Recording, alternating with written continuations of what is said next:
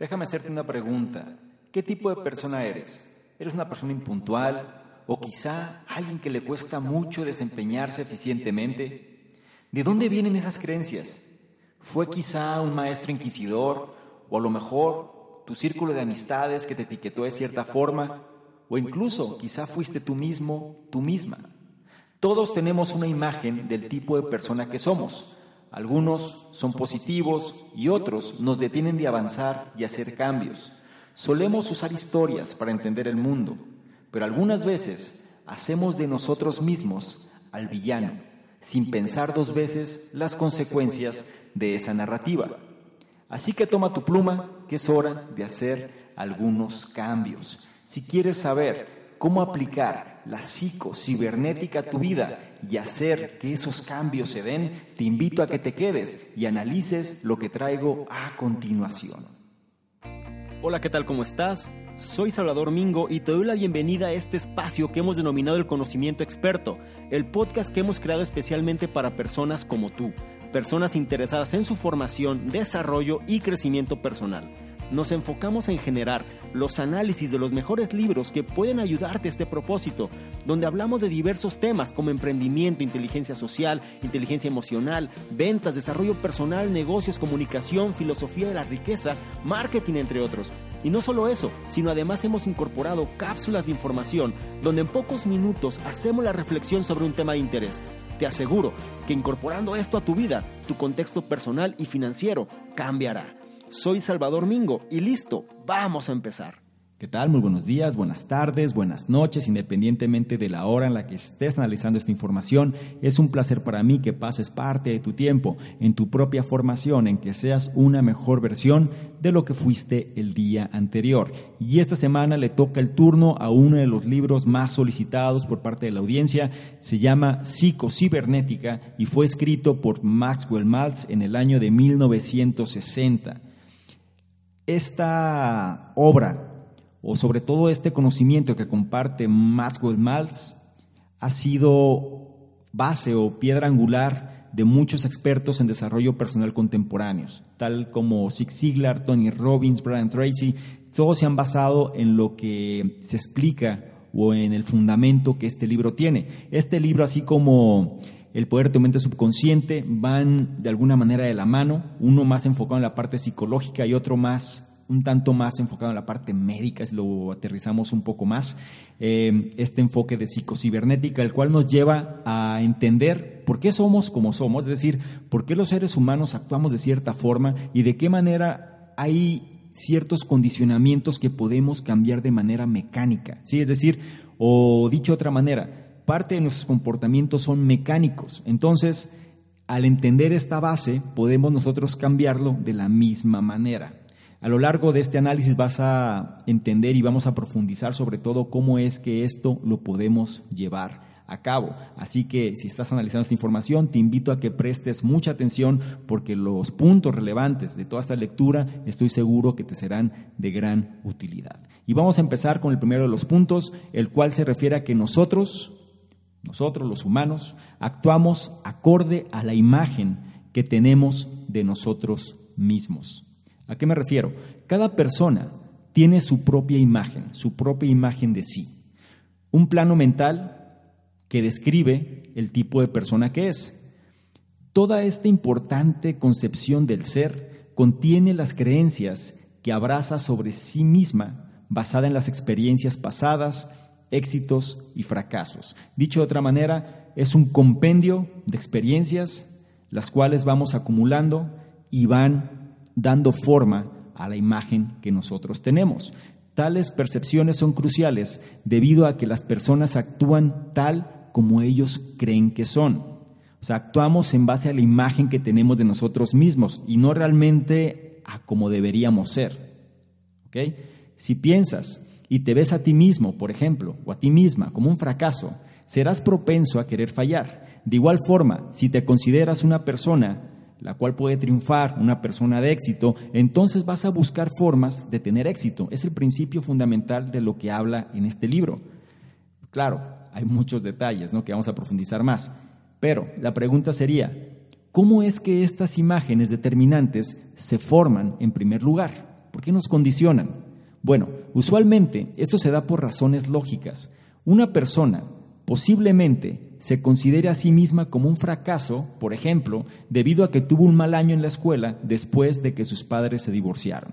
¿Sí? Puede ser un evento traumático el cual realmente afectó a la persona. Y lo que sucede es que mientras algunas personas pueden fácilmente recuperarse de un evento de tales características y volver a retomar el camino con determinación en poco tiempo, otras se encuentran atrapadas en una imagen personal que les dice que ellos son el tipo de estudiante perdedor.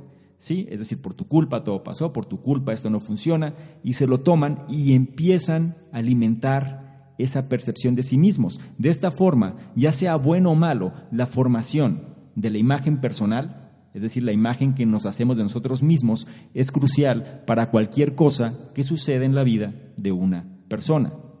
Por ejemplo, el autor menciona que conoció un hombre que sufría mucho por su aspecto. Él se consideraba que tenía un aspecto muy desagradable. Esta persona sentía que su nariz era demasiado grande y sus orejas eran muy extendidas. Él sufría porque él sentía que las personas lo estaban juzgando por su particular aspecto. ¿Cuántas veces no ha pasado que a lo mejor no nos sentimos cómodos con nosotros mismos y pensamos que el entorno realmente está en contra de nosotros? En realidad, las personas, en el caso de esta persona, valga la redundancia, las personas no lo estaban juzgando por su aspecto. En lugar de eso, era su propia imagen negativa que tenía de sí mismo lo que lo hacía sumamente inseguro y miserable. Estaba sufriendo constantemente. Y en este caso, su percepción sobre los demás era malévola, lo que lo hacía a él responder de forma malévola hacia los demás también. Dicho de otra manera, él pensaba que los demás estaban en su contra, que lo estaban juzgando, él pensaba que los demás eh, tenían una actitud malévola hacia él, entonces él respondía de manera similar hacia ellos, ¿sí? Un círculo vicioso. Sin embargo, este era un ciclo que pudo haberse roto si él hubiera cambiado o si él hubiese cambiado la imagen negativa que tenía de sí mismo. Y eso es precisamente lo que vamos a tocar en los siguientes puntos. ¿sí? El contexto inicial es entender que todos actuamos acorde a una imagen que nosotros tenemos de nosotros mismos. Es decir, esta imagen nos define y actuamos en base a esta imagen. Si algo no nos gusta, tenemos que cambiarlo. Y la manera de cambiarlo es entendiendo todos los principios de la psicocibernética. ¿sí? Entonces, el primer punto radica precisamente en entender que todo funciona o que nosotros actuamos en base a una imagen que tenemos de nosotros mismos y esta imagen se dio o se ha dado o se está dando en base a las experiencias que vamos teniendo, a nuestros éxitos y a nuestros fracasos. ¿sí? Si algo no te gusta de ti, analiza qué es lo que está sucediendo, qué experiencias tienes y qué cosas te han condicionado. Pero vamos a profundizar más precisamente en los siguientes puntos. Eh, a continuación, vamos a tocar por qué nosotros estamos hipnotizados por creencias negativas. El poder del pensamiento racional puede ponerlas a descansar. Son dos temas principales. Solemos pensar en términos de cuando alguien habla del hipnotismo, por ejemplo, o un acto de hipnosis, solemos verlo como si se tratase de un circo, ¿no? Donde la gente se queda dormida y al escuchar palabras o al escuchar ciertas palabras, pues caen en un sueño profundo, o a lo mejor cuando ven una bola de metal y quedan en trance, ¿no? Pero la realidad es que todos los humanos están hipnotizados, o todos los humanos estamos hipnotizados de una forma u otra. Esa es la cuestión central aquí. Estamos condicionados a pensar de cierta manera porque el entorno así nos los ha hecho creer y nosotros hemos comprado esa idea. Después de todo, el poder de la hipnosis viene de la creencia y tú ya sabes cómo pueden ser las creencias poderosas. Solo considera, en este caso el autor menciona de un amigo, el cual cuyo nombre era Alfred Adler, a quien a él le iba muy mal o le había ido muy mal en matemáticas durante la escuela. ¿Por qué le iba muy mal? Porque él había creído la historia de su maestro, es decir, su maestro le había dicho que él no tenía talento para la materia.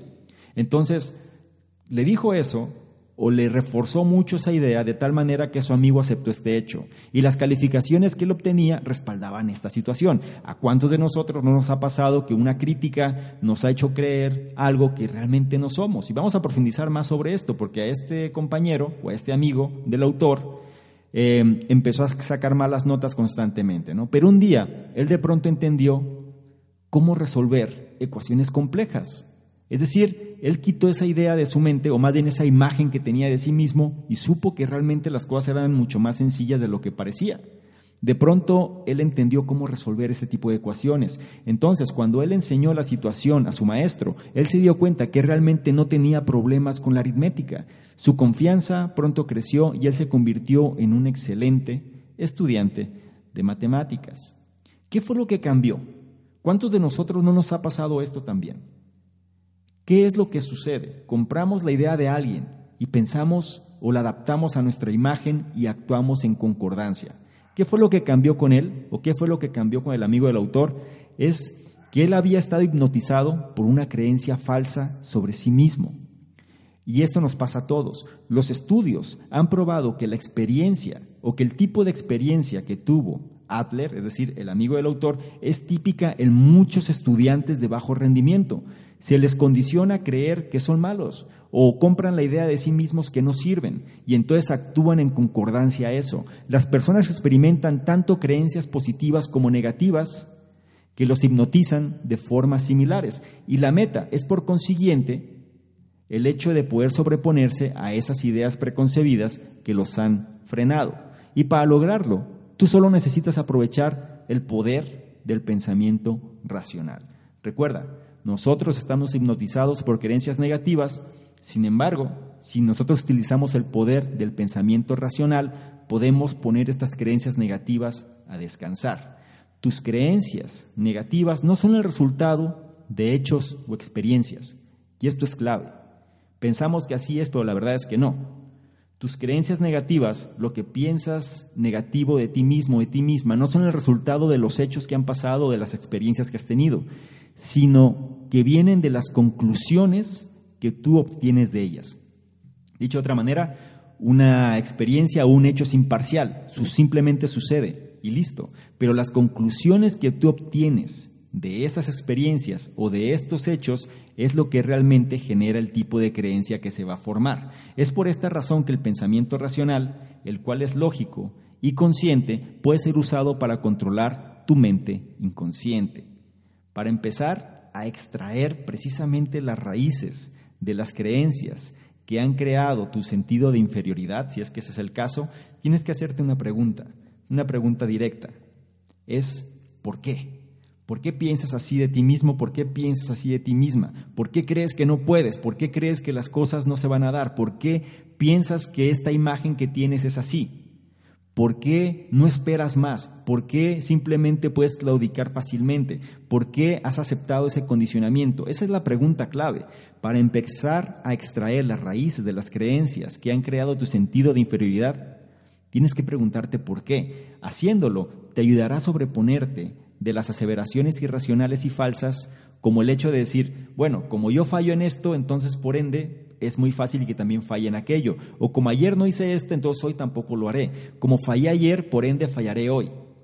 El hecho de cuestionarte estas aseveraciones ponen en tela de juicio precisamente estas creencias negativas. Entonces, en lugar de eso, cuando enfrentes tales pensamientos, es decir, cuando enfrentes tales creencias, serás capaz de ver que cada día presenta una oportunidad para aprender del pasado. Y esto es algo que Tony Robbins lo menciona en su libro Poder sin Límites lo menciona que ninguna persona que ha tenido éxito es una persona que ha, estado libre de fracasos y sobre todo una persona que tiene éxito ve al fracaso o ve el fracaso como una oportunidad de mejora, ¿sí? Y sobre todo el hecho de aprender de estos fracasos, es como abrazar al fracaso, tomarle o tomar ese conocimiento o ese aprendizaje y entonces tener una mejora en base a ello. El siguiente punto habla sobre el ser humano y menciona que el ser humano contiene un mecanismo de éxito que es dirigido por la imaginación. Y aquí vamos a entrar un poquito también en términos como lo que en su momento hablamos en el poder de la mente subconsciente, y aquí también vamos a entrar ya en contexto sobre, sobre la materia, ¿no? o sobre el hecho de la psicocibernética. Y quiero que prestes atención. Las personas regularmente suelen tener teorías o teorizan sobre el cuerpo humano como una máquina. Suele decirse que el cuerpo humano es la máquina perfecta, un concepto que la realidad no está muy alejado de lo que es, sabiendo o teniendo conciencia ¿no? que los humanos no son máquinas per se, cada uno de nosotros tiene una máquina que podemos usar cuando sea necesario. El autor llama a este fenómeno psicocibernética y la psicocibernética él la denomina como una facultad del cerebro humano y del sistema nervioso que lo hacen funcionar como si se tratase de tipo de respuesta automática que procesa la retroalimentación negativa para dirigir su curso. Sí, parece algo complejo, pero lo vamos a ir eh, partiendo, ¿no? lo vamos a ir de alguna manera haciéndolo más simple de entender. Pero el punto es, la psicocibernética es una facultad del cerebro humano y del sistema nervioso que lo hacen funcionar de manera automática, ¿sí? que procesa los estímulos de fuera para dirigir el curso de las cosas. Esta teoría opera acorde a los principios de la cibernética como tal. La cibernética se refiere al estudio de las máquinas y sus mecanismos, es decir, cómo es que las cosas funcionan de una manera mecanizada. Se repite un proceso y este proceso tú lo puedes separar, lo puedes extraer y sobre esto puedes obtener mejoras. Por medio de aplicar la psicocibernética nosotros podemos descubrir nuevas formas de ver las cosas sobre por qué y cómo los humanos se comportan de la manera en que lo hacen. Y una de estas nuevas cosas o de estas nuevas visiones es que los humanos han construido mecanismos para el éxito. Es decir, la psicocibernética ha mostrado que los seres humanos construyen mecanismos para alcanzar eso que desean. Y si no me crees, vamos a tomar la, la comparativa ¿no? con un bebé. Imagina un bebé eh, de muy pocos meses, el cual quiere agarrar una sonaja, ¿sí? Él no puede llamar en ese momento a algún tipo de información almacenada basada en experiencias previas, porque apenas empieza él a experimentar las cosas. Es por eso que su mano eh, tiene que deslizarse hacia adelante y hacia atrás hasta que pueda alcanzar el objeto. Una vez que tiene éxito en alcanzar el juguete, o dicho más propiamente, en alcanzar una respuesta exitosa, el bebé lo almacenará en su memoria para referencias futuras. A través del tiempo, él puede refinar sus habilidades, haciéndose más tenaz, lentamente recordando sus éxitos y olvidando sus fallos. Esto lo puedes extender hacia cuando un bebé va a caminar, empieza a gatear, ¿sí? Es decir, no se enfocan en los fracasos que han tenido, simplemente tratan de identificar cuáles son los medios que los han llevado a alcanzar o a lograr eso que desean y tratan de estarlos replicando constantemente hasta que los dominan.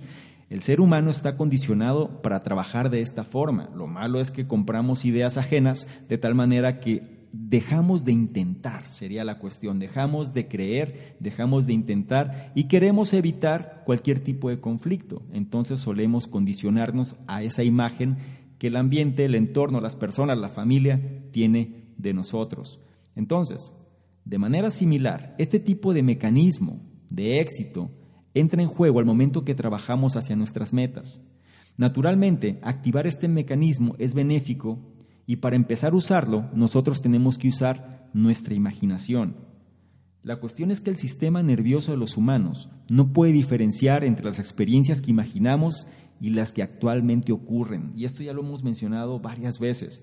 El ser humano eh, no distingue entre lo que imaginas a lo que realmente sucede. No distingue lo que piensas en tu mente de lo que realmente está aconteciendo. El sistema nervioso de los humanos no puede diferenciar entre las experiencias que imaginamos y las que actualmente ocurren. Como resultado, ¿qué sucede? Reacciona acorde a lo que creemos o imaginamos que será verdad.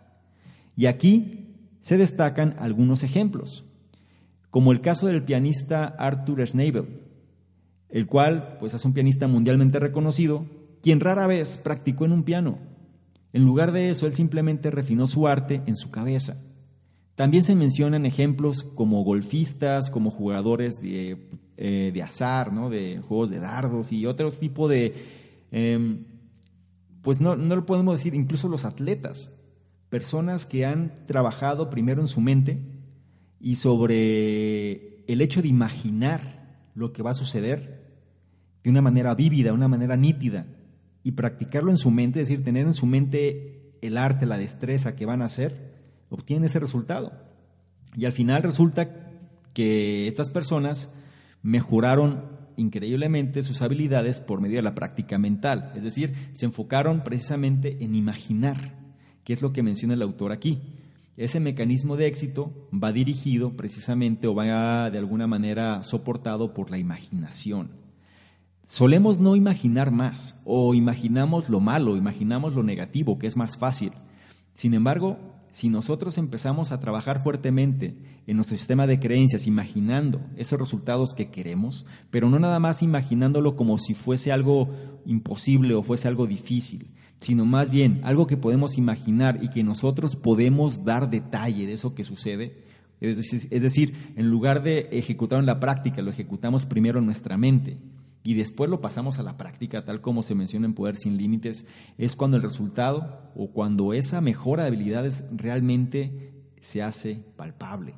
El siguiente punto habla de que podemos estimular la creatividad y hacernos a nosotros mismos más felices, precisamente con esta creatividad, sin importar que se trate de un bloqueo al momento de escribir un libro o tienes un bloqueo en una junta al momento de hacer una lluvia de ideas que no avanza, por ejemplo, valga la redundancia, es común ser golpeados por obstáculos cuando perseguimos un proyecto creativo. Eso es algo que se presenta constantemente.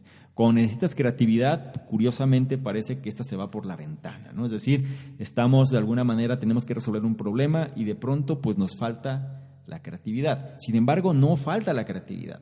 La creatividad ahí está. Lo que sucede es que nosotros no sabemos cómo hacer que aparezca.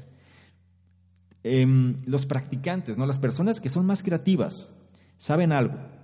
Y ellos han determinado que cuando algo tal como un bloqueo se presenta, lo único que pueden hacer, lo único que realmente pueden hacer es relajarse y esperar a que la inspiración regrese. Solemos hacerlo al revés, solemos saturarnos, solemos estresarnos de más, esperando que forzar, ¿no? que esa solución llegue y la verdad es que no sucede. ¿Por qué? A los más grandes genios de la historia han encontrado sus mejores postulados, no cuando están trabajando en ellos, sino cuando están en haciendo otro tipo de actividades. Esta sabiduría hace perfecto sentido debido a que los humanos tenemos un mecanismo creativo altamente específico. Y este, este mecanismo solo se activa cuando nos volvemos interesados en resolver un problema en particular. De manera consciente, considera el dilema y obtiene cualquier pieza de información relevante. Eso sucede cuando nosotros estamos ante un problema.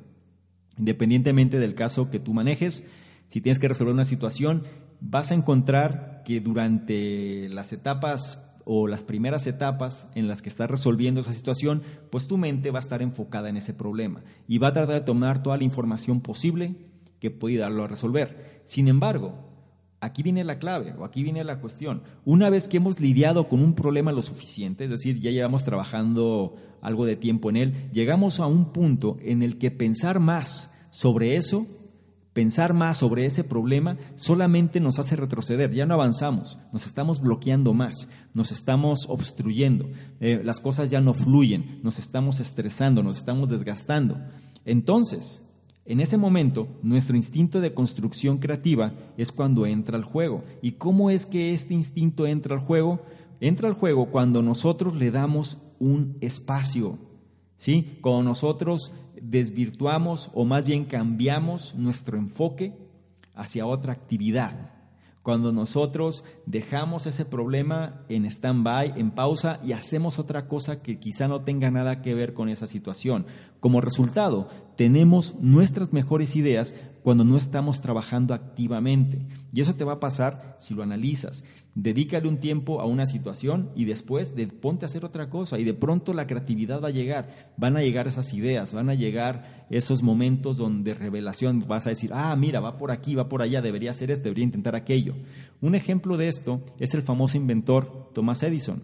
Cada vez se menciona que cada vez que él se enfrentaba a algo que no podía resolver, él solía tomar una pequeña siesta y después de estos pequeños respiros, de estos pequeños espacios, él regularmente encontraba la solución a su problema.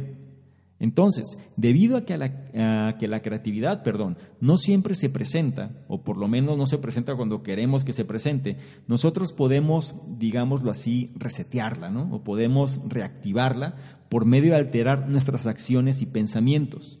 Y lo mismo ocurre con la felicidad. Y aquí está cómo es que esto sucede. La mayoría de las personas piensa en la felicidad en términos de futuro. Pensamos que seremos felices una vez que nos hayamos casado o pensamos que seremos felices una vez que consigamos ese trabajo o cuando obtengamos X o Y cosa. Pero la felicidad, la realidad es que debe practicarse en el presente. Primero, debemos reconocer que la felicidad es un sentimiento enteramente interno, un producto de nuestros pensamientos y de las actitudes que tomamos en torno a ello. Si nos volvemos infelices, por ejemplo, vamos en el tráfico y un conductor nos está tocando el claxon, por ejemplo, es debido a que nosotros escogimos responder con frustración y enfado, lo cual absorbe nuestra felicidad. Nosotros podemos desarrollar el hábito de la felicidad por medio de enfocarnos en puntos positivos y dejando ir los negativos. Sí, esto es algo que se dice sencillo, que se dice fácil, solemos estar también invadidos por malestares, por el ego, el orgullo y otro tipo de sentimientos que suelen ser negativos, los cuales nublan esta visión. Más adelante vamos a revisar cómo podemos trabajar esto y sobre todo cómo retirar estos sentimientos negativos, pero por lo pronto quiero que te quedes con esto. La felicidad no se va a dar nunca en el futuro, sino es en, un, es, es en el momento presente y nosotros tenemos que enfocar precisamente los puntos positivos y dejando ir los negativos. Otro ejemplo de esto es el mismo Edison. Em, se menciona que una vez él perdió su laboratorio, el cual valía varios, varios millones, en un incendio y que él no tenía ningún tipo de seguro que le ofreciera una compensación. Entonces, sin importar, él tomó la decisión de evitar la infelicidad y empezó a reconstruirlo a la primera hora al día siguiente. ¿Por qué te digo esto? ¿A qué se refiere esto? Nosotros solemos lamentarnos constantemente cuando algo malo nos sucede. Sin embargo, aquí es no darle tiempo a esa infelicidad. Y la manera de no dar tiempo a esa infelicidad es entrando en acción, estando en movimiento, activándote, manteniendo tu mente alejada a lo mejor de esa sensación. Este es un caso extremo, o sea, es una persona que perdió a lo mejor todo un negocio, ¿no? Sin embargo, muchas veces no tenemos que llegar a eso. Es más, incluso las personas por pequeñas tonterías todo el tiempo se están frustrando, se están de alguna manera afectando y dejando que esos sentimientos negativos pues realmente absorban toda la felicidad que tienen. ¿sí? Aquí, eh, en la cuestión de la, psicocibernética, pues se menciona cómo nosotros, eh, al final, el cuerpo o no, la mente más bien, no distingue lo que es imaginario de lo que es real. Y los estímulos que nosotros le estemos dando lo va a recibir exactamente igual. Más vale que seamos conscientes de qué estímulos y de qué información estamos alimentando a nuestra mente.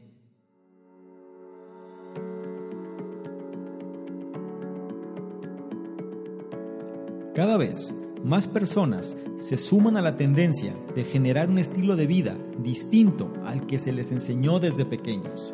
El mundo es distinto al que era hace unos años. Las personas buscan mayor calidad de vida, mayor libertad de tiempo, de espacio, de dinero. Y eso es algo que solo lo lograrán si saben usar la tecnología y el conocimiento a su favor.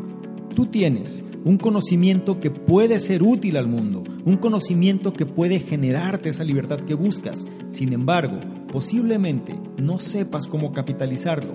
En otras palabras, cómo hacerlo rentable. Te diré algo. En la era de la información, el conocimiento es el activo más importante y no se trata de qué tan duro trabajes, sino qué tan eficiente y eficaz seas con tu tiempo y tu conocimiento. Si tú quieres que tu conocimiento trabaje para ti, debes entonces saber crear sistemas que trabajen para ti, sistemas que te den mayor libertad de tiempo y que puedas operarlos desde cualquier parte del mundo. En el programa Conocimiento Experto sabemos que esta es una necesidad de muchos de nuestros suscriptores, por lo que hemos creado el programa de posicionamiento de expertos en Internet, el cual te llevará de la mano para que tú crees tu propio sistema que te posicione como el experto o la experta en tu campo de conocimiento, dedicando tu tiempo a aquello que realmente disfrutas hacer. Si esto resulta de tu interés y quieres saber si aún puedes ingresar al programa, revisa la descripción donde estés analizando esta información y encontrarás el enlace que te llevará a conocer los detalles del programa. En caso que no puedas ver la información, significa que el programa está cerrado por ahora y tendrás que comunicarte con nosotros para que te hagamos saber la nueva fecha. En caso contrario, y si puedas ver la información, felicidades. El programa aún está abierto para que tomes ventaja ahora. Bien, esto era algo importante que tenía que decirte. Ya no te entretengo más y volvamos al análisis.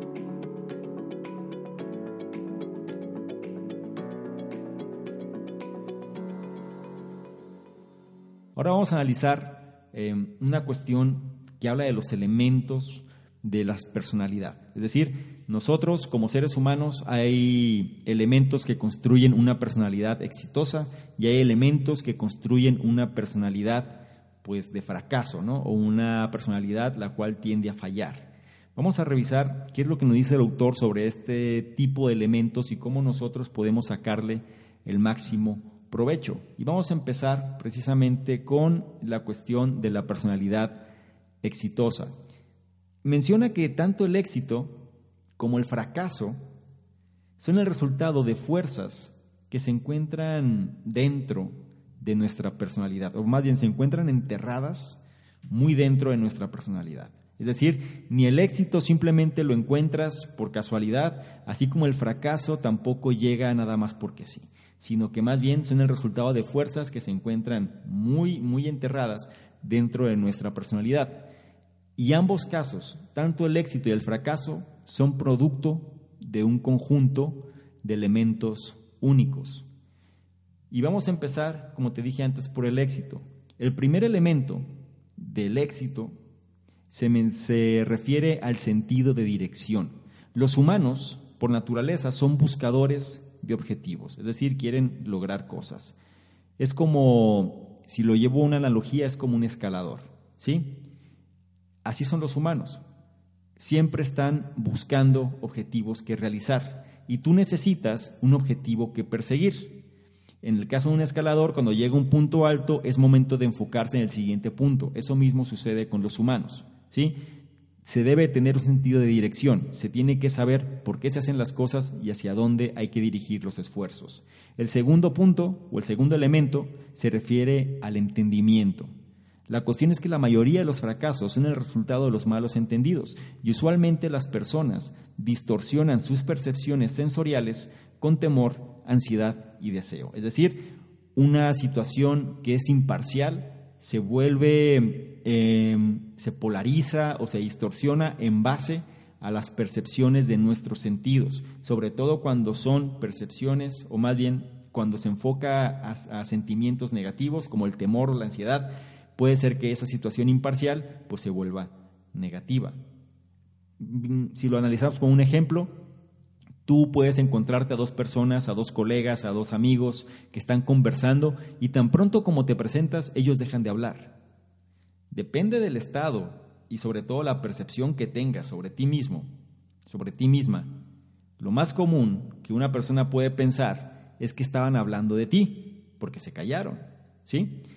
Pero la realidad es que puede ser cualquier otra cosa. Sin embargo, este es un ejemplo de cómo los sentimientos pueden alterar las percepciones o pueden alterar tus percepciones. El tercero es el coraje, el tercer elemento. Después de todo, solo por medio de tomar acciones determinantes es que tú puedes hacer tus sueños realidad. Si no tomas una acción no va a pasar nada. Pero para eso necesitas tener fuerza para llevarlas a cabo. Y para lograr esto, o sea, para que realmente algo valga la pena, tú tienes que tomar riesgos, pero riesgos calculados. Es decir, tienes que buscar algo que te va a hacer salir de tu zona de confort, pero de tal manera que tampoco vas a tomar una decisión arbitraria o vas a tomar una decisión por impulso. Tienen que ser riesgos calculados, riesgos analizados. Si tú demoras en tomar acción hasta que tengas plena certeza de las cosas, la verdad es que nunca vas a conseguir algo. La seguridad no existe como tal. Siempre hay un factor de riesgo el cual tenemos que saber qué hay que hacer. Y si las cosas son 100% seguras, pues simplemente no te va a llevar a conseguir o a crecer eso. Ni a conseguir eso que deseas, ni a crecer como persona, porque al final no te estás forzando en algo. el cuarto elemento se refiere a la caridad. Y esto es muy directo ya que debido a que las personas exitosas, las personas de éxito, están atentas por lo regular a los problemas, a las necesidades, a la dignidad y al respeto de cada ser humano. Entonces la caridad es algo que tiene que estar también dentro de los elementos de la personalidad. Otro, el quinto elemento es la estima o la autoestima, más propiamente dicho. La cuestión es que si tú piensas que no puedes hacer algo y te crees esa idea, la verdad es que nunca vas a avanzar. Como resultado, una baja percepción de sí mismo, de sí misma, nunca es una virtud, sino al contrario, es una amenaza hacia tu éxito. El sexto elemento se refiere a la autoconfianza. Y este sentimiento es construido por medio de experimentar éxito, no hay más. Es decir, tienes que tener experiencias exitosas, experiencias en las que lograste resultados y eso va a hacer que tu confianza o tu autoconfianza vaya subiendo. Lo que hace esencial el hecho de recordar tus triunfos pasados y olvidar tus fracasos. ¿Cómo creas la confianza? Precisamente de esta manera, recordando tus triunfos pasados y olvidando tus fracasos. Lo cual cuando alguien recuerda demasiado sus fracasos, pues merma su confianza, ¿sí? Entonces, con esto no me refiero a que no aprendas. Los fracasos son para aprender. Abraza el fracaso, aprende y mejora, ¿sí? Pero no te enfoques en tus fracasos, sino más bien para tener confianza tienes que recordar tus triunfos pasados. Y el séptimo elemento es la aceptación. Y este es el último pilar del éxito, según el autor. Saber nuestras carencias, nuestras faltas, nuestras debilidades y trabajar sobre ellas es esencial para conseguir lo que se desea. Tenemos que aceptarnos como somos y sobre eso empezar a mejorar. Si no, vamos a caer en el error, a lo mejor de crear imágenes falsas otra vez, y vamos a caer dentro de lo que sería una personalidad de fracaso que vamos a revisar a continuación. Pero antes de pasar a eso, quiero nada más reforzar cuáles son los siete elementos que construyen una personalidad exitosa. ¿sí? El primero se refiere al sentido de dirección, el segundo es el entendimiento, el tercero es el coraje, el cuarto es la caridad, el quinto es la estima, el sexto es la autoconfianza y el séptimo es la aceptación. Si ya sabemos esto, entonces tenemos que pasar al siguiente punto si nosotros estamos conscientes de la causa del fracaso, entonces estaremos en posibilidad de alcanzar éxitos mayores.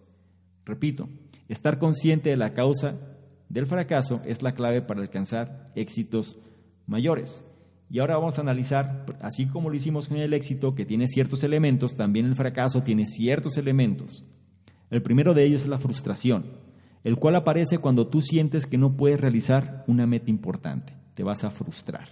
Esto genera una profecía del círculo vicioso, ya que como crees que no eres capaz, es más fácil que falles. ¿Cuántas veces no ha pasado esto? Tú te frustras porque algo que quieres hacer no lo puedes hacer y lo dejas de hacer. Y como lo dejas de hacer, entonces crees que no puedes hacerlo. Y este círculo, es decir, como crees que no puedes hacerlo, entonces cada vez que se presenta una situación empiezas a fallar de una manera más, em, más regular. ¿sí? Es decir, es más fácil que empieces a fallar de tal manera que esa imagen mental de fracaso, pues la sigues alimentando constantemente. El segundo elemento sobre la cuestión del fracaso, es decir, los elementos del fracaso, el segundo elemento se refiere a la agresividad. Esta energía, la agresividad es energía, y la energía puede ayudarte a alcanzar tus objetivos, pero una persona con una personalidad del tipo fracaso, toda esa agresión, toda esa energía es dirigida hacia tendencias autodestructivas como preocupaciones o violencia, en lugar de canalizarla hacia algo que pueda ser propositivo. Y esto marca toda la diferencia. El tercer elemento del fracaso es la inseguridad o el hecho de no ser o no creer ser lo suficientemente bueno para lo que se requiere. Te voy a decir un dato. La inseguridad, o sea, cuando nosotros creemos que no somos lo suficientemente bueno para algo, bueno, buena para algo, la inseguridad no es causada por una carencia real de una habilidad, sino más bien por un sistema distorsionado de medición. En otras palabras, si te comparas con un ideal imaginario imposible o muy poco factible, nunca te sentirás lo suficientemente bueno, lo suficientemente buena. Por ejemplo, vamos a suponer que hay un atleta, hay un corredor y quiere ser como Usain Bolt. Entonces está imaginando que quiere ser como él. Una cosa es imaginarte y el hecho de tener ese ideal. Y otra cosa es compararte con esa persona. Sí, es decir, es el hecho de decir, no, es que esta persona corre los 100 metros en menos de 10 segundos y yo pues lo hago en 11, entonces no puedo. Es decir, la gente se empieza a frustrar por el hecho de pensar que no es lo suficientemente bueno como esa persona. Es decir, no puedes pasar de 0 a 100, eso es un hecho. Y las personas muchas veces por la era en la que vivimos, la era del microondas, quieren pasar muy rápidamente de un punto a otro. La cuestión es que todo eso toma su tiempo. Y la inseguridad, por ejemplo, también en los trabajos, esto sucede mucho. Es decir, te piden un cierto perfil y tú crees que no vas a poder crees que no es lo suficientemente bueno porque la persona que estaba en el cargo antes había hecho un trabajo excepcional y a lo mejor tú apenas vas empezando y de ahí ya empiezas a limitarte, de ahí ya empiezas a creer o empiezas a adoptar esa imagen insegura y cada vez más la vas reforzando. Lo que tienes que saber es que la inseguridad, como dije antes, no es causada por una carencia real de una habilidad, sino por un sistema distorsionado de medición. No caigas en esa trampa, no te empieces a medir con otros, no te compares con otros directamente. Lo que tienes que hacer es no estar, o más bien si tú te comparas con un, con un, ideal perdón, imaginario, nunca te sentirás lo suficientemente bueno. Si es que este ideal, pues es alguien que es casi imposible, ¿no? Eh, si te vas hacia las más grandes esferas, lo que tú necesitas para aterrizar ya este punto de la inseguridad no es otra cosa sino saber que el proceso para llegar del punto A al punto B requiere tiempo, requiere esfuerzo, requiere preparación y conforme tú vayas desarrollando esa habilidad vas a poder alcanzar ese punto al que quieres llegar, pero forma parte de un proceso. El cuarto elemento es la soledad, y la soledad es el sentimiento de estar alejado de los demás. Las personas con este sentimiento, las personas que se sienten alejadas, aisladas, que no quieren de alguna manera convivir con nadie, que no se sienten que pertenecen a nada, la realidad es que estas personas con ese sentimiento se cortan a sí mismos de los caminos que pueden llevarlos a un ambiente social saludable. Porque no es que esto suceda realmente, pero las personas solas se diagnostican como, no, ¿para qué voy si al final la gente no les voy a caer bien? ¿Para qué voy si al final eh, soy una persona a la cual no puede convivir con los demás? Eh, no, no, es agradable que esté yo presente donde las personas están pasándola bien porque yo no encajo en ese círculo, etcétera. Es decir, son personas que por sí solas van alimentando ese sentimiento de soledad haciéndose cada vez más lejanas hacia el resto de las personas. Y lo que sucede es que son las mismas personas las que se cortan a sí mismos, se cortan a sí mismas de los caminos que pueden llevarlos hacia un ambiente social saludable, haciéndolo más difícil, es decir, cuando estás aislado, pues se hace más difícil el hecho de alcanzar eso que quieres. Se dice que para tener una vida más satisfactoria, el elemento social es crucial. Necesitas tener una vida social también balanceada, la cual pueda llevarte hacia esa felicidad, porque somos seres sociales, los seres humanos somos seres sociales y necesitamos pertenecer a un grupo, o de alguna manera queremos pertenecer a un grupo de personas las cuales compartan a lo mejor nuestras aficiones, compartan nuestras formas de pensar y queremos formar parte de algo, o sea, integrarnos dentro de algo. Y las personas que viven aisladas o que viven en soledad, pues muchas veces pues también es un síntoma del fracaso. El sexto elemento eh, no, el quinto elemento sobre la cuestión del fracaso se refiere a la incertidumbre. La incertidumbre o bien el hecho de evitar errores por medio de nunca tomar decisiones. Es decir, es parecido a siempre ir a la segura. Es parecido a nunca buscar tomar riesgos. ¿Recuerdas? Previamente en el punto anterior hablamos de la importancia de tomar riesgos, pues aquí es como el lado opuesto. La incertidumbre o el hecho de, como no sé qué va a pasar, entonces mejor no hago nada, no me muevo, no actúo prefiero estar de una manera pasiva. Eso realmente no te va a llevar a conseguir absolutamente nada. El sexto elemento se refiere al resentimiento. Y el resentimiento puede ser un intento por hacer el fracaso personal un poco más digerible, por medio de culpar eh, o por medio de culpar este fracaso a un trato injusto. ¿Sí? Es decir, el resentimiento es como, no es mi culpa, es culpa de esta situación, yo hice lo mejor que pude, em, si no hubiera pasado o por culpa de X o Y o esta persona o esto, entonces empiezas a culpar para sentirte menos em, mal, ¿sí? Empiezas a culpar el entorno, la situación, el trato injusto que existió, culpas todo, pero nunca te das cuenta que la responsabilidad puede radicar realmente en ti. Y el séptimo elemento sobre una personalidad de fracaso es el vacío, y aquí hay que tener cuidado. El vacío es un síntoma de fracaso por sí mismo y es el sentimiento, o este sentimiento es el resultado de la sensación que la vida es aburrida y que no vale la pena intentar algo. Es como cuando la gente cae en depresión, es cuando la gente ya no quiere hacer nada, cuando la, cuando la vida ya no sabe, ¿sí? Cuando tú crees que para qué hago algo si, o qué sentido tiene hacerlo. Ese es, el sentimiento de vacío.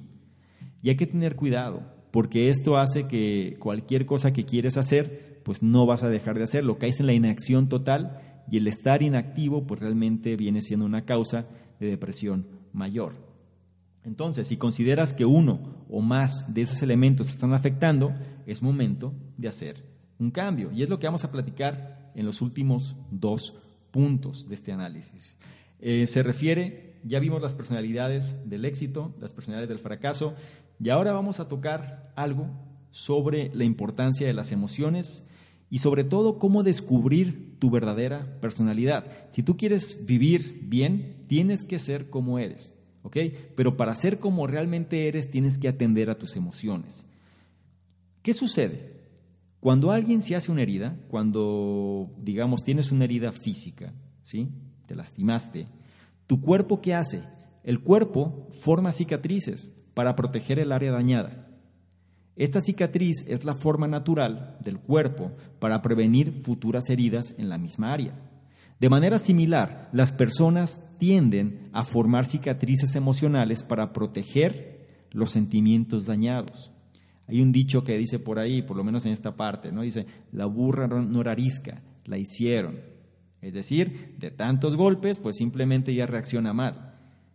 El ser humano es igual.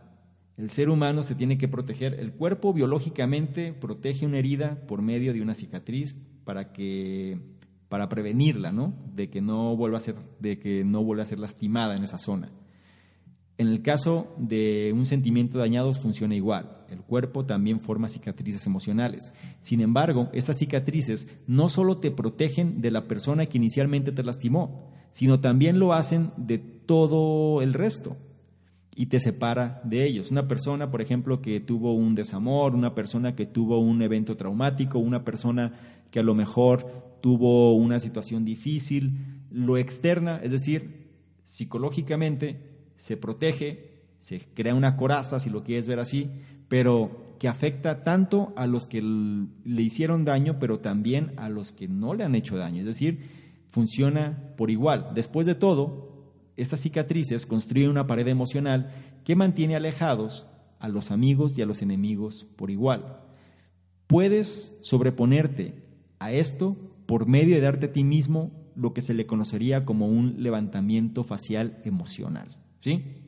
Este tipo de cirugía cosmética que la gente a veces se hace para, para verse mejor, bueno, pero llevándolo a un punto de vista emocional. Este proceso es como hacer una cirugía pero en tus emociones, pero en lugar de usar un escalpelo, el instrumento que tienes que usar es el perdón. ¿Sí? Y esto lo está diciendo un doctor. O sea, el autor es un doctor, el, bueno, era, ya, ya no vive, pero menciona precisamente cómo el cerebro funciona igual. ¿Sí? La manera en la que nosotros podemos sobreponernos a una cicatriz emocional, a una herida emocional, ¿sí? la cual ha sido cicatrizada pero que nos ha afectado, es por medio precisamente de un levantamiento facial emocional, por decirlo así, ¿sí? El cual es como una cirugía, pero en tus emociones, pero en lugar de usar un escalpelo, el perdón es tu herramienta primaria. El perdón genuino puede cortar las viejas heridas, permitiendo que la sanación ocurra.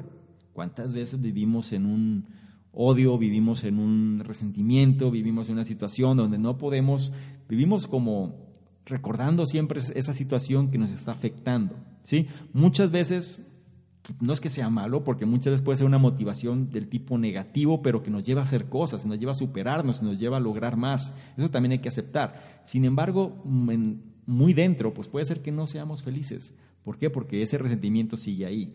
El perdón genuino puede cortar las viejas heridas, permitiendo que la sanación ocurra. Pero la cuestión es que para poder o para verdaderamente perdonar, debes olvidar el sentimiento que se manifestó, es decir, eso que sentiste, e incluso, todavía más allá, tienes que olvidar el acto del perdón en sí mismo. Esto es lo más difícil. Aquí tienes que dejar el ego totalmente de lado y es decir, bueno, esto sucedió, aprendí, acepto y sigo. ¿Sí? Para verdaderamente perdonar, o sea, cuando alguien realmente va a perdonar, ya ni siquiera se acuerda del perdón. Simplemente sigue con su vida y ya no sabe ni qué pasó. ¿Sí? Es decir, vive su vida mejor. Entonces, tiene que olvidar el sentimiento, porque ese es el problema, lo que no nada más es la situación que sucedió, sino lo que sentimos cuando pasó y, lo que, y es lo que lo hace sumamente difícil de quitar. Pero aquí hay que trabajar en ello. Para verdaderamente perdonar debemos olvidar el sentimiento que se manifestó e incluso olvidar el acto del perdón en sí mismo. Entonces, una vez que has removido tus cicatrices emocionales, porque todo esto es para que las puedas remover, una vez que tú has removido las cicatrices emocionales, entonces puedes liberar tu verdadera personalidad. Ya no hay un resentimiento, ya no hay un odio, ya no hay un temor, ya no hay una inseguridad, ya no te importa. Ya puedes vivir como tú quieres vivir, siendo la persona que eres. ¿Sí? Ya no estás atado a nada. Y esto es donde hace, o esto es lo que hace que las cosas cambien totalmente. Y repito, una vez que has removido tus cicatrices emocionales, entonces puedes liberar tu verdadera personalidad. Muchas personas tienen personalidades inhibidas que los previenen a ellos de ejercitar su propio potencial creativo y de expresarse realmente como son. ¿Cuántas personas pues viven simplemente cumpliendo expectativas de otros y pareciera, es decir, si tú analizas a la persona actual a como era de niño o, a como era de joven, perdón, simplemente no tiene nada que ver y la persona se transforma, la persona cambia totalmente. A veces yo no, no se puede decir que sea malo, pero muchas veces ya no es la misma persona, ¿sí? Pero de pronto, ¿qué sucede cuando alguien em, toma algún tipo de desinhibidor, ¿sí? Puede ser eh, algún tipo de droga, algún tipo de alcohol, lo que sea de pronto la persona se transforma totalmente. Sí, la persona de repente, oye, ¿qué te pasó? Esto, o sea, resulta ser sumamente cambiante. ¿Ok? ¿Por qué? Porque se desinhibe. Por eso la gente a veces se adicta a estas cosas, porque tiene que sacar eso. ¿Ok? La cuestión es que si tú logras sanar, es decir, todas las cosas, por eso las adicciones se dan, porque la gente quiere olvidar o quiere de alguna manera sufre internamente y entonces busca algún tipo de estímulo que lo ayude a sobreponerse a esa situación. Pero cuando tú logras perdonar eso, esa, situación a la que te tienes que sobreponer, simplemente ya la olvidas, ya no existe y sigues avanzando. ¿Sí? Habrá quien esté de acuerdo, habrá quien no. El hecho de olvidar, habrá quien diga es que no tienes que olvidar porque entonces ahí está el aprendizaje. La cuestión es que tienes que ser ecléctico en esta información y sobre todo tomar aquello que realmente te puede servir. ¿Sí? Y el último punto habla, sobre dos técnicas. ¿sí? en las cuales nos van a ayudar a encontrar paz mental en un mundo lleno de interrupciones. Qué buena falta hace. Quiero que imagines eh, una situación. Imagina que estás en tu casa, estás tranquilamente leyendo una novela y de pronto el teléfono empieza a sonar. Y tú instintivamente, ¿sí? De manera instintiva, saltas de tu sillón favorito para, para contestar con urgencia la llamada. En un parpadeo, la realidad es que en un parpadeo pasaste de un estado mental de paz a uno de intranquilidad. Y la cuestión es, ¿a quién vas a culpar? La cuestión es que hemos sido condicionados. El tono del teléfono, es decir, cuando el teléfono suena, es una señal que hemos aprendido a obedecer y tenemos que contestar, porque así es como hemos sido educados.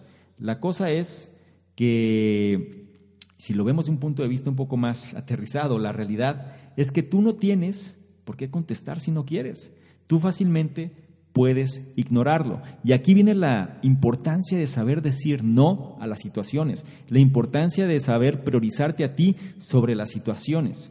La manera en la que puedes encontrar paz mental realmente es cuando sabes decir no. Y aquí yace entre líneas la primera técnica para alcanzar esta paz mental. ¿Cuál, cuál es? Empieza a evitar, hablando de los tonos de teléfono, es decir, las llamadas telefónicas, tienes que empezar a evitar las diferentes llamadas o los diferentes tonos de llamadas que hay alrededor de ti. Hay demasiado ruido por, de tal forma que no podemos atender todo lo que sucede. Pero solemos constantemente estar atendiendo porque no sabemos decir no, no sabemos priorizarnos y no sabemos darnos nuestro propio tiempo. Cuando hablo de estas llamadas alrededor, de estos tonos de llamadas que existen alrededor de nosotros, me refiero a los estímulos disruptivos que se encuentran en el ambiente. ¿Sí? Estos estímulos, los cuales pues siempre se presentan. Estos tonos de llamada son cosas de las cuales ah, hemos sido condicionados para responder a tal punto que se ha convertido en un hábito. Entonces, una de las técnicas para encontrar la paz mental es saber decir no, es el hecho de priorizar también tu propia tranquilidad, priorizar también la situación y saber evitar todas esas disrupciones que existen en tu entorno, porque constantemente van a estar llamando tu atención, constantemente van a estar ahí bombardeándote, pero si tú logras saber cuál es atender, es decir, como mencionamos previamente en otros análisis, cómo ser eficaz y no eficiente, ¿sí? saber qué atender y sobre eso dirigir tu comportamiento, entonces vas a encontrar mayor paz mental. Mucha gente ve esto como si fuese malo o muchas personas consideran esto como no, ¿cómo voy a dejar de atender las cosas? Yo sí quiero ayudar. Yo y eso es cuestión de cada persona. Sin embargo, si tú quieres priorizar tu paz mental, si quieres priorizar realmente tu estado mental, tienes que saber decir no y darle prioridad a lo que es importante para ti. Y otra forma también importante que menciona el autor en la que se puede alcanzar paz mental es por medio de construir un cuarto mental, valga la redundancia, o un cuarto imaginario, ¿no? un cuarto mental imaginario de tranquilidad que te ofrezca una retirada del mundo. Es decir, es como construir en tu mente una habitación tranquila y la cual la puedes adornar con cualquier cosa que encuentres relajante. Quizá un hermoso paisaje, quizá tu pieza de arte favorita, no importa. Entonces, siempre que tengas momentos libres entre compromisos o entre tus diversas actividades, calma tu mente en tu cuarto tranquilo. Es algo que el autor recomienda y no nada más, es decir, él lo manifiesta en su libro, pero también hay, ha habido otras prácticas, otras tendencias, otras metodologías que también tratan de reforzar mucho este concepto de tu espacio ideal. Es decir, cuando tú creas un espacio ideal en tu mente donde te puedas refugiar, y es algo que tienes que trabajar en momentos de ansiedad, en momentos de estrés, en momentos de mucho ruido, en momentos donde realmente quieres reenfocarte. Tienes que tener ese espacio para ti, un espacio privado, un espacio donde está hecho a tu medida, con las cosas que tú disfrutas y refugiarte ahí, sobre todo ante tanto ruido que hay. Entonces, ¿cuáles son las dos técnicas simples para encontrar paz mental? La primera radica en saber distinguir entre todos los estímulos disruptivos que se encuentran en tu ambiente y saber rechazar estos. Es decir, el ejemplo simple es como suena el teléfono, a lo mejor corres, si siempre estás corriendo para contestarlo, a lo mejor no necesitas correr para contestarlo. Es más, podrías optar por no contestarlo si quieres, no pasa nada. ¿Sí? No, pero ¿qué sucede si es algo importante? Bueno, es que el punto es que siempre va a ser algo importante. La cuestión aquí radica más bien es en qué es importante para ti. ¿sí? Si tú estás siempre a la expectativa de los demás, pues esa imagen mental pues empieza a formar y empieza a hacerse cada vez más fuerte, ¿sí? Necesitas nada más priorizar eso. Y también la segunda técnica, pues se refiere a que tengas un espacio mental de tranquilidad en tu mente, un cuarto mental tranquilo, ¿sí? imaginario en tu mente, en el cual te puedas refugiar. Y con esto llegamos al final de este análisis, de este gran libro de psicocibernética, y me gustaría concluir con lo siguiente. Los humanos posiblemente no sean máquinas, ¿sí? No somos máquinas, porque somos seres biológicos, pero nosotros, la realidad es que podemos pensar en nuestros procesos mentales como si fueran mecanizados, es decir, un estímulo-respuesta, sucede, este, sucede esto, perdón, actuamos de esta manera y si logramos identificar este proceso, entonces podemos cambiarlo. Por medio de usar los principios de la cibernética para entender esta máquina de pensamiento, nosotros podemos, en primera instancia, sobreponernos a ideas negativas de nosotros mismos, podemos mejorar también la imagen de nosotros mismos y, sobre todo, poder vivir una vida más plena y con mayor satisfacción. ¿Ok?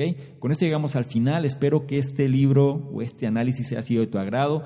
Si quieres profundizar más, el libro Psicocibernética de Maxwell Maltz, te lo recomiendo.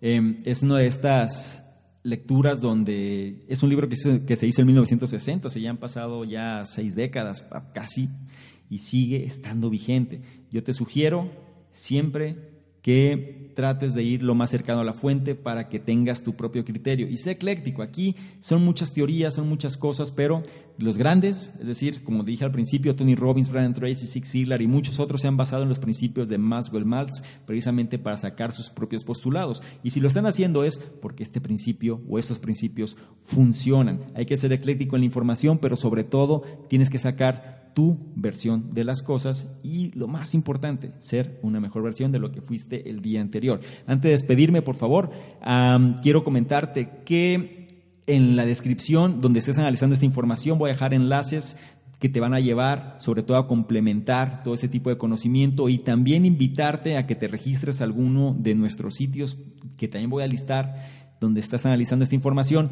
para que puedas acceder a todos los contenidos que estamos liberando, porque esto es una parte, pero no lo es todo. Mucha gente me pregunta, oye, pero ¿cómo me gano los bonos? Oye, pero ¿de qué manera puedo conseguir eh, lo que mencionas al final? La manera en la que lo puedes conseguir es cuando tú te registras a alguno de los sitios, porque ahí yo te puedo mandar por correo electrónico sobre todo, o haciéndote saber mediante notificaciones cuando algo se libera, cuando hay algo nuevo, cuando hay algún tipo de esquema interesante, cuando te puedo dar algún tipo de regalo, lo que sea. Ahí es como las personas lo pueden acceder de una manera más fácil. Entre más comentes, como me gusta decirlo también, pues a mí me hace ver o te, me hace vislumbrarte, ¿no? Me hace verte en el radar y sobre todo, pues yo sé que una persona que comparte, una persona que comente, una persona que actúa más con la audiencia, pues también forma parte de estas personas que reciben también este tipo de presentes, ¿no? este, tipo de activos o este tipo de contenidos especiales, los cuales se liberan para ellos.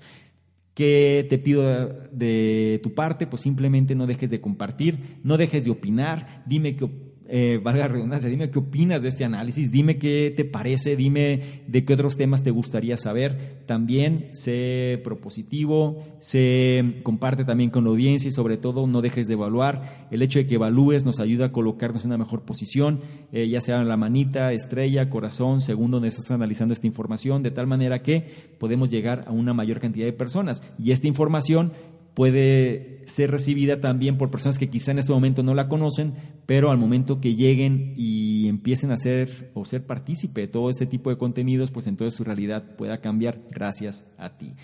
Em, sería todo por lo pronto. Yo espero realmente que tengas un excelente día y sobre todo no dejes de tres cosas. Las tres es compartir, comentar, calificar sobre este principio, sobre las cosas que quieras saber y de mi parte te recuerdo que quédate atento a la información que va a aparecer en la descripción porque hay bastantes avances que vamos a mostrar en las siguientes semanas y sobre todo cómo puedes ser partícipe de cada uno de estas iniciativas. Sin más por lo pronto me despido, soy Salvador Domingo del programa de Conocimiento Experto y nos vemos en el siguiente análisis. Chao. ¿Quieres ganarte alguno de los bonos del programa Conocimiento Experto? Bonos tales como análisis escritos, videos, capacitaciones masterclass, incluso estrategias de apalancamiento de capital, negocios por internet, sistemas de afiliados, branding personal, en fin, todo lo que necesitas tanto para hacer crecer tu negocio o emprendimiento, así como tu desarrollo personal. Si es así, esto es lo que requiero que hagas. Número uno, regístrate al podcast, ya sea que estés en iTunes, iBox o cualquier otro. Y número dos, deja un comentario que nos ayude a mejorar y aporte valor a la comunidad. Si es así, nosotros de manera aleatoria vamos a escoger cuál de ellos es merecedor de los bonos. Entre más participes, es un hecho que más vas a recibir. Si quieres saber más sobre todo lo que hacemos, dirígete a la página de salvadormingo.com, donde encontrarás, además de los análisis, el blog, los programas que realizamos e incluso distintos proyectos que estamos ejecutando. Todo esto para apoyarte tanto en tu formación personal, así como en el desarrollo de tu emprendimiento o negocio.